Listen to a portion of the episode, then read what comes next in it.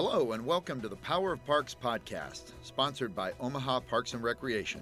I am your host, Parks and Recreation Director Matt Kalcevich. This podcast will connect the community with some of the best known and most influential people from Omaha and how parks have shaped their lives and still influence them today. We want these conversations to inspire you to get out and feel the power of parks for yourself. And now, enjoy episode three with our guest, Brian Windhorst. Brian is originally from Ohio, where he went to high school in Akron and to college at Kent State University. He is an accomplished writer and journalist who currently serves as one of the preeminent National Basketball Association reporters for ESPN. Brian is the author of four books, and after many years at the Akron Beacon Journal and the Cleveland Plain Dealer, he moved to ESPN and now resides here with his family in Omaha. Brian, thanks for joining us here today on the Power of Parks podcast. Uh, appreciate it. How are you? Uh, you know, I am always happy to be in Omaha. If you want the truth, Good, I'm yeah. always happy to be in Omaha. That's great. No, glad glad to have you here and and to have you in town. I know you have a a pretty uh, crazy work schedule right now, and and like all of us, the beginning of the year uh, just seems to you know have a different uh, speed and pace to it. Uh, with the turn of the calendar there, but uh, for people who uh, maybe aren't as familiar with your work, give us just a, a, little bit about you know what you do now and your career path and uh, how you ended up in this spot. This is my 19th year covering the NBA. Wow. So that's kind of scary. Um, I, you know, there are guys in the NBA now who were not born when I first started. wow. It. And so that's, that's a uh, that's a difficult thing. And people will say to me, "Well, NBA Omaha." There hasn't been an if, if you even know that there was an NBA team in Omaha. That's right. There hasn't you been have an to have NBA deep team history. Omaha since the 70s. I go, you are correct. Um, but so 19 years I've, I've worked at newspapers i've worked at espn this is my 11th season i believe working at espn Wow. and i've lived in three different places with espn i lived in miami i lived in new york city and in 2014 um, i had the opportunity to move to omaha and you know the thing about the nba is this if you cover the whole league like i do Yeah. um, the center is always changing you know for years the center of the nba was in miami Yeah. uh, you know, there were dozens of big games. Then it was in Cleveland. You know, it's been in San Francisco or Oakland. Right. Um, it wasn't in Phoenix, and then now it is in Phoenix. yeah. You know, um, shifting around. you know, I used to live in Miami, and now I haven't even been to Miami for four years. Wow. Um, and so hopefully maybe this year I'll get to go back. But because that center is always changing, your location became less important. Sure. Um, and so even when I lived in New York City, which is you know the, where the NBA is based, and there are two teams, I still traveled 100 days a year. Wow. And so um, in 2014, my wife is from here in Omaha. I really Yeah. like spending time here. Yeah. It's in the center of the country, and um, it was an opportunity to say I'm going to go somewhere and put down roots where I want to be. And so, you know, ESPN at the time was pioneering some um, some remote technology where you could do TV from anywhere. Right. Because you know it, it's it used to be very very expensive to do television remotely. You used to have a whole giant production truck with a big satellite that shot up into the sky, and you know it was really expensive. And so ESPN was like, how can you know? Because during the course of a day, you know, they were sometimes employing eight trucks, and they were like five thousand dollars each per day. So you know, do the math on Right. that. And Adds so they they were sort of looking at some new technology, and I was the first person to have this installed in my house. They ca- oh, engineers Oh, wow, came that's here to great. Omaha, and I was the guinea pig. And so when we went to when, when the world went remote, now not everybody at ESPN had this, Yeah. but like when the world went remote in the pandemic, I had already been doing television in my house for four years, four or five years. Oh, wow. Um, Okay. for- when I first moved here, I used to drive down to Lincoln. They have a great television facility Okay. at, um, at UNL. Yeah. And um, uh, they actually have some of the best technology in the, that you can possibly get at UNL. Oh, I didn't know that. But um, but then I got it in my house, and, and when we first did, I first would do SportsCenter hits in my house, um, I would have like a a backdrop that was just like a cloth backdrop Yeah. that um, uh, would never change. It'll be the same Right. for every show. Yeah. And there was a three or four second delay. So the, the, the anchor on SportsCenter would say, "Is so and so going to play in tonight's game?" yes, I think they're going to play, and that was what happened on live television. Wow. So, we, you know, but now we're down to like a half a second, and now I have a, a giant uh, LED screen behind me and special lights and everything like that, and I can see the broadcast as it's on. Okay. And so, um, I've, I've, you know, and I obviously I still travel and go to a lot of games. Yeah. Uh, I'm still away, you know, dozens, if not 100 nights a year, but I also can do a lot of television from my home. It's not unusual for me over the course of, um, of a week to, to do five or six different shows in my Yeah. house. And uh, I also have a, a, a radio slash podcast studio in my house. Yep. So, um, you know, the pandemic made it even easier because it became the point where we didn't just have one person working remote. We would have a show where four different people were in their houses and it was all blending together. Yeah. That was that was a little bit of trial and error, but sure. that has been my reality for years now. Okay. So I was very comfortable making that transition. Yeah. Obviously, it wasn't great to not be able to go to games. Right. But um, uh, you know, I've been I've been there's been an ESPN bureau operating here in Omaha, uh, unbeknownst to most people. that's right. That's a like cool. five or That's a years. cool nugget Yeah. of information Yeah. right there. Yeah. Well, uh, it, so it sounds like you had an easier time than some. You were better prepared for the pivot into really this virtual existence uh, ahead of most. Which uh, uh, that's cool that that worked out. What an interesting situation for you. Um, so uh, we had the chance to meet and connect through your father-in-law. Had an Arizona State connection. Uh, people know that's kind of that's my alma mater. I'm sporting my maroon here today, um, and it's been fun getting to connect. I've been a big fan of yours for years, um, and so I know you and I have had uh, some uh, parks, you know, golf-related experiences. But um, uh, what are what are some of the things that have stuck out to you now that you're a resident here and you've had the time here um, in relation to parks? You have a family. Uh, what, what's a place that you go that you like, or what's some of the things you've seen? Well, I'm a golfer, so Yeah. Johnny, Johnny Goodman. It's um, you know I've lived in a bunch of different places um, in the U.S. and I've golfed in I don't know maybe 15 different states or something like that. wow. Um, you could argue that I'm just saying this because you're sitting here, but, but Johnny Goodman is one of the finest municipal courses um, I've ever. I've That's ever great. Played. In Oh, fact, I'd love to hear that. I don't know if they'll do it, but my friends at, at Golf Magazine, you know, are looking. I've said, hey, you should come out and see. They go to different cities and play. Yeah. You know, they play the high-end private course, and they play like the nine-hole executive course, and they try to play a municipal course. And I've pitched them on Omaha. I said, you know, appreciate that. Come play, okay, come see OCC, which is the top end, you know, Yep. in the world. But you Yep. should also see this municipal course. So, um, I don't, I don't remember, I don't remember how we played. I don't think I played great that day. I you. no, I don't um, think either of us did. but um, but I've had some good rounds there, Sure. and it's uh, it's a great course. So if you're asking what my favorite park is, I guess technically that's it.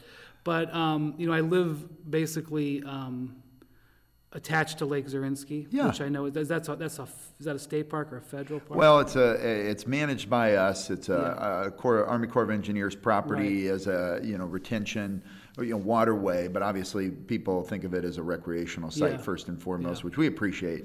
Yeah, so Lake Zorinsky, um, you know, maybe not so much in the winter, but in the summer, my family and I, either my family or I, are in Lake Zorinsky multiple times a week. It's Yeah. a, it's a very short walk from our house, so I appreciate. I think that's that. very common of people who live down in that area. Yeah. So And I did see uh, the first, uh, when we're here, when all the people are watching this but, or listening to this, but it's the first week of January, and I have seen the first um, tents pop up out on the ice. oh wow, Um, yeah, Which is a, always a bittersweet moment because you know when the tents pop up out on the ice for the ice fishing, um, you know that you're in for the absolute dead of winter because people are like, well, Yeah, this tent will be fine Yep. out on the water. And you're like, oh boy, that means that wa- it's going to be frozen fully for a now. while. Yeah, yeah. I don't really know what kind of fish they're pulling out of there, uh, Yeah. but uh, I'm not a fisherman, but No, people must either. enjoy it. yeah, Um, and you know, uh, I also I think probably one of my favorite uh, places in Omaha, and I think of it more as, you know, it's a very big piece of land, Mm-hmm. but there's little nooks and crannies you can go into it.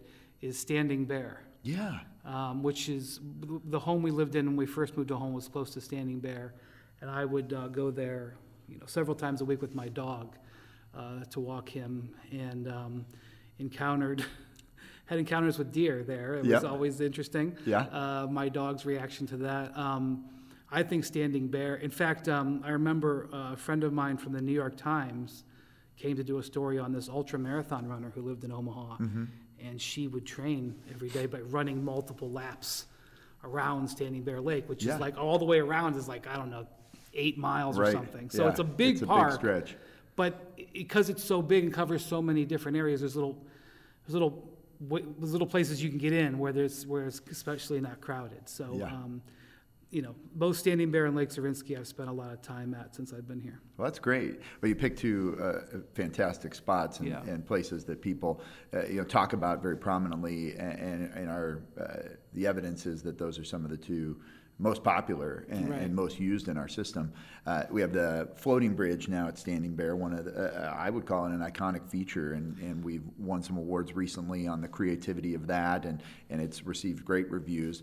Um, but Lake Zorinsky, I mean, just a beautiful property, wonderful location. I feel very fortunate that something we get to manage, and, and our staff is, is on site there every day, really just trying to make it a great experience for people. Um, I love that you're hyping up what you are about golf. Um, I, golf near and dear to my heart. I'm a golfer. We played together, and, and it's it's growing, and it's been uh, some of the most uh, intense, busiest uh, over the last few years. Uh, one of the strange byproducts of COVID, the golf Yeah. spike, and we're seeing new users there. Uh, and yeah, I, I tout that I think we have one of the best municipal golf setups in the entire country. I, I don't know anybody else from a city management standpoint that's running four nine hole courses, four 18 hole courses. Uh, just met with the staff from Goodman yesterday. Uh, excited for what this year is going to present, and and yeah, we received a lot of great feedback. So it's it's always fun to hear that positive uh, And about the thing about, I of the mean, course. I don't want to make it about golf, but typically, so No, I we grew, can. Golf's parks, So I, golf's I grew up in, in, in Akron, Ohio. I Yeah. grew up learning to play on a municipal course, Yeah. which Akron is where I grew up is smaller than Omaha, Mm-hmm. uh, and they had three municipal courses. So how many did you say you have? we have eight. Okay, eight.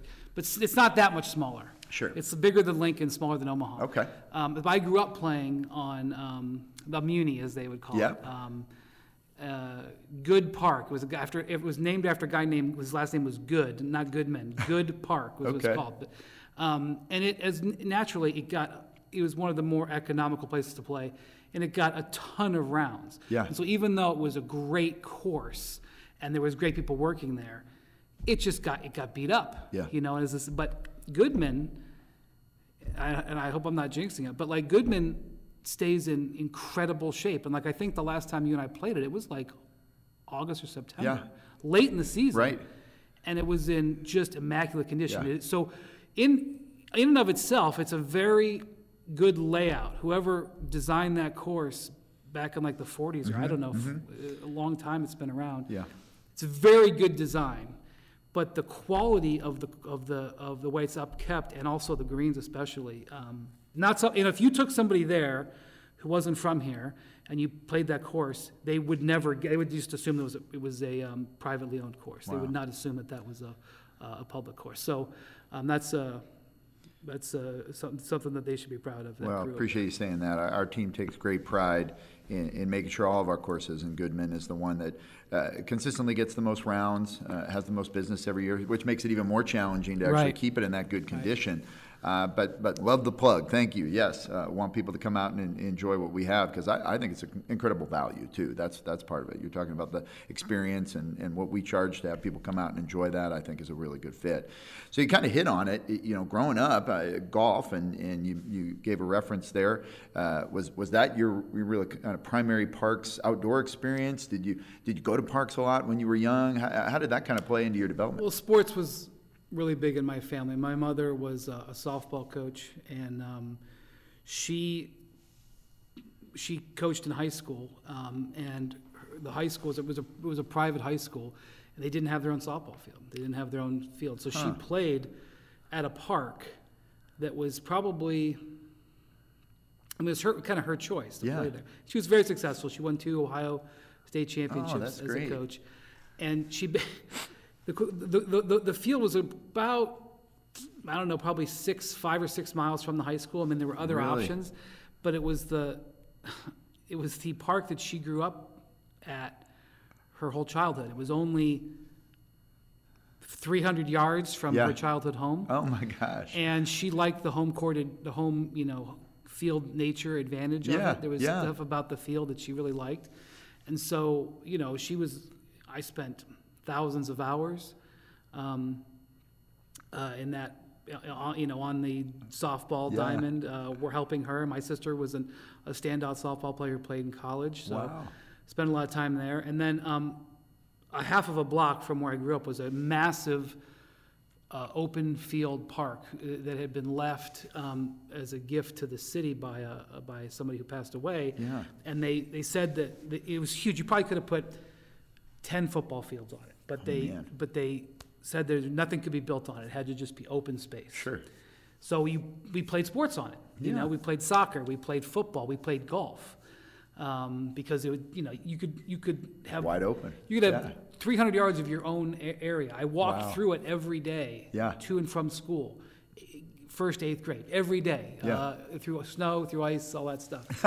um, it- you know, had a few dozen trees, but basically it was wide open space. Yeah. And, um, you know, in in drought years it was ball brown, and in wet years it was you know we had we were hitting the ball out of rough as we were hitting, practicing yeah. out there. Hard to keep up with the mowing. Yeah, um, and uh, you know, so that was you know, it only had one little section that even had a little sidewalk in. it. It was basically just open space. Yeah.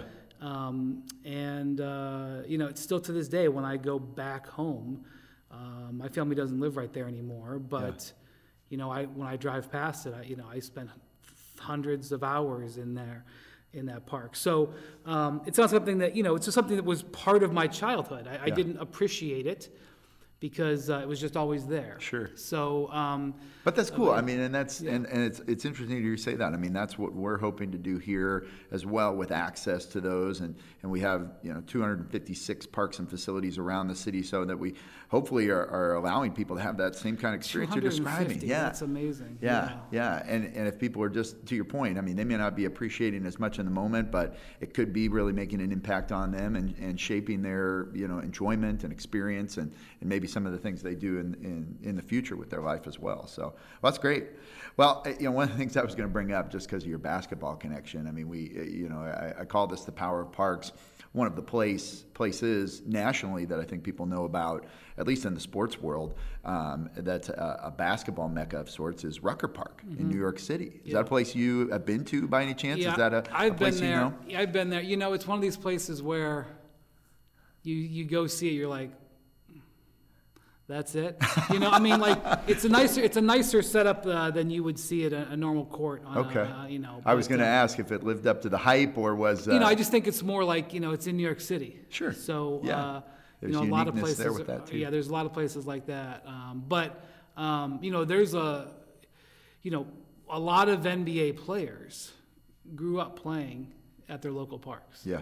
You know, most of these guys didn't come from people who had, you know, Equinox or Lifetime Fitness memberships. Yeah. They came up playing at the park. Sure. They came up playing under the lights Yep.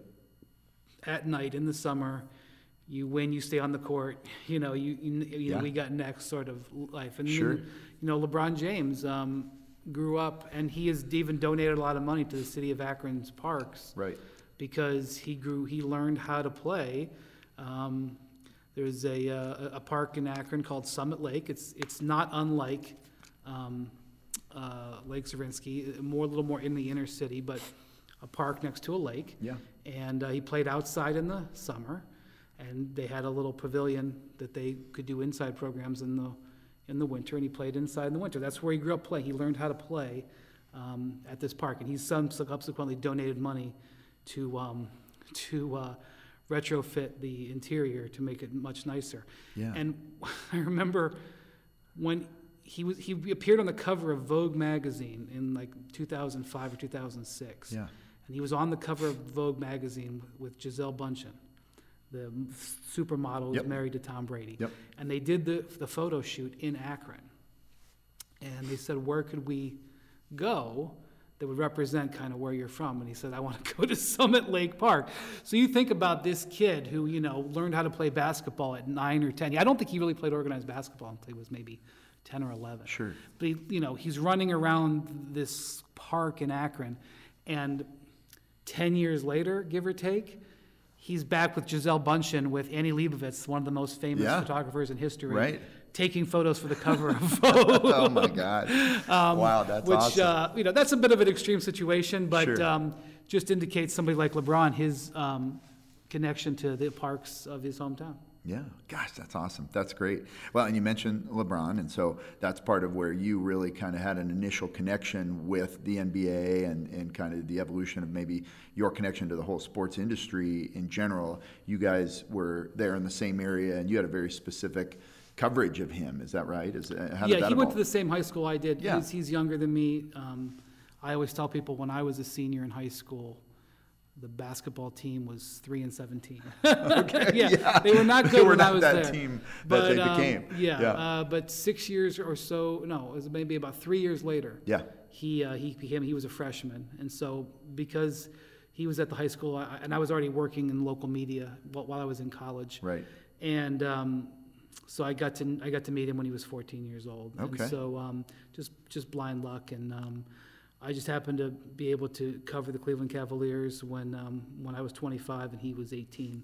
Oh wow. Um, to uh, so he was a rookie the same year I was sort of a rookie uh, covering the NBA. So um, yeah, I was just very fortunate, and then I I covered him for years, and then moved down to Miami to ESPN when he uh, went to the Miami Heat uh, 11 years ago, 12 years ago now, I guess. yeah. So um, definitely, I mean, I, I've branched out from just covering him, but I definitely he was a big part of my first decade covering the league, and um, you know, covered all four of his championship teams. Yeah. Uh, covered all ten of his final, actually nine of his finals because the tenth finals was in the bubble in Orlando, and I wasn't there, but. I, Yes. I was watching on TV like everybody else, but so I guess Right. nine of his ten finals, I was, I was there. So, um, Wow. yeah, definitely a connection there. And you know, um, Akron, Ohio is you know it's definitely a Rust Belt Yep. place. Um, you know, it's a place that you're a lot of. It's a good place to be from, as I unfortunately say, because you know a lot of people move out for other opportunities, like LeBron, like I did. But um, uh, certainly, the park system was for for my youth was all about sports, Yeah. um, and for his youth as well. Yeah. And um, you know, and to this day, I'm sure you know tens of thousands of kids all across Akron and, and here as well. Yeah, no, that's fantastic. Um, and you and I have talked. I mean, I'm a huge sports fan, so even just hearing you talk about some of that connection and hearing some of that history and my appreciation for that, just as a, a sports nut, uh, is just very cool. So thanks for you know just connecting all that. Um, so uh, jump back into maybe a little bit more of your experience here. Uh, you have a family, and, and you're out there experiencing things that you are, and you talked about, and maybe this will lead very naturally into what you already indicated about your use of of the parks. But what are some of the amenities that you have seen that you value or appreciate, or you see really making an impact on people? We talk specific places, uh, but is it the trails? Are those the things that are, you really see making Well, yeah, an I impact, mean- or some of these other features? I know you have a, a young child. Right. Well, Uh, it's it's evolved. yeah, You know. yeah. So, you know, for a while when I was younger, it was open fields. It Yeah. were you know diamonds or quartz. Yeah. Then when I you know was really looking for my dog to get exercise, it was uh, the trails. Yep. And now it's the playgrounds. There you go. That's right. Yeah. now it's the playgrounds. Um, I, I, I particularly like playgrounds that don't have sand. There you go. So, okay. Because I don't, because that sand ends up in my car and then ends up in my house. That's right. Uh, and we do know, have a mix of uh, surfaces out there. Yeah. You're right. Um, so yeah, um, one of probably one of his first ten words was playground. Oh, cool. Because he would, we would drive past and he would see Yes. them in the back seat and uh, and point it out. So yes, it is. It evolves uh, over over the years for sure. Yeah. Um, and you know, it's one of those things that uh, parents talk about now. Is uh, oh, you know, so and so is a great playground. You know, I say. My first question: Does it have sand? yeah, you there's a set lot up of your them that- personal checklist. There's a lot of them that don't. In fact, there's a there's a um, there's actually it does have sand. This one does have sand, but there's a great playground at Lake Zorinsky that has um, that has lots of different things for different age Yeah. groups. Um, uh, that's right by the water, actually. Right. It's so nice. So Good. um, we've definitely been there many times. Uh, so, um, but uh, yeah, right now in my phase, uh, playgrounds is Sure, a, is a big thing. Sure. Well, and that's a big focus for us too. You know, that with as many parks as, as I mentioned, you know, there's some things that need to be taken care of, and we're really trying to focus on that. So again, people who have the convenience of a park right near them, we're trying to have that be as accessible and as easy for people as possible. They've got the best opportunity to engage and enjoy, especially for youth. Um, that that's definitely a major focus of ours.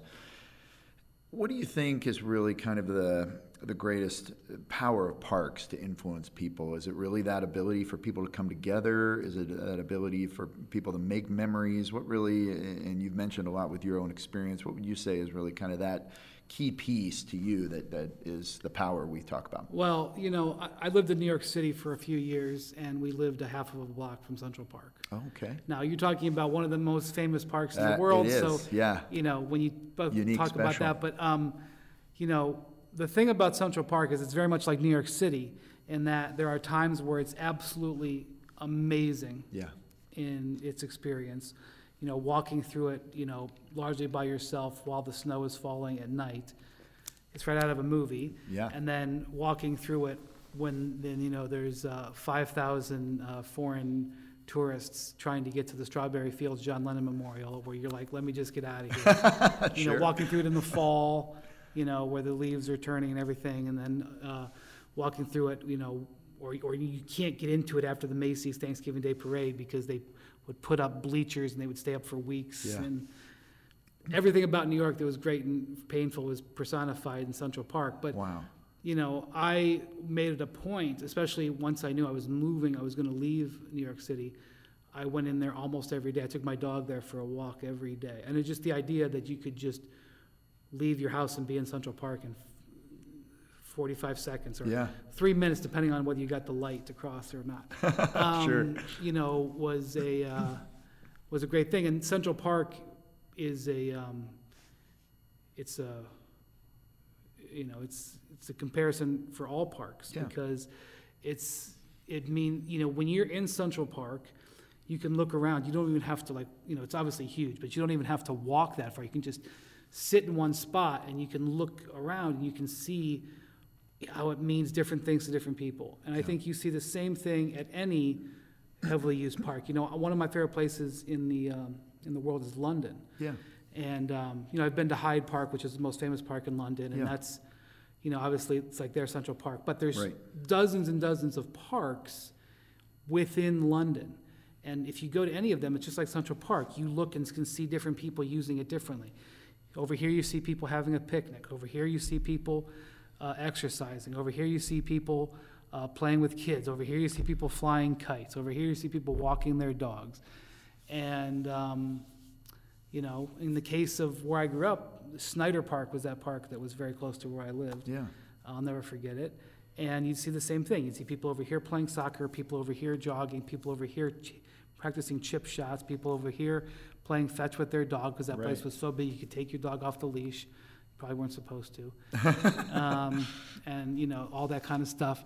And so, you know, that's really it functioning at its highest level where it sort of means different things to different people at different stages. That's cool. That, I, and you, I think you hit it right on the head. We're really trying to always maximize that broad appeal, have it be a place where there's something for everybody.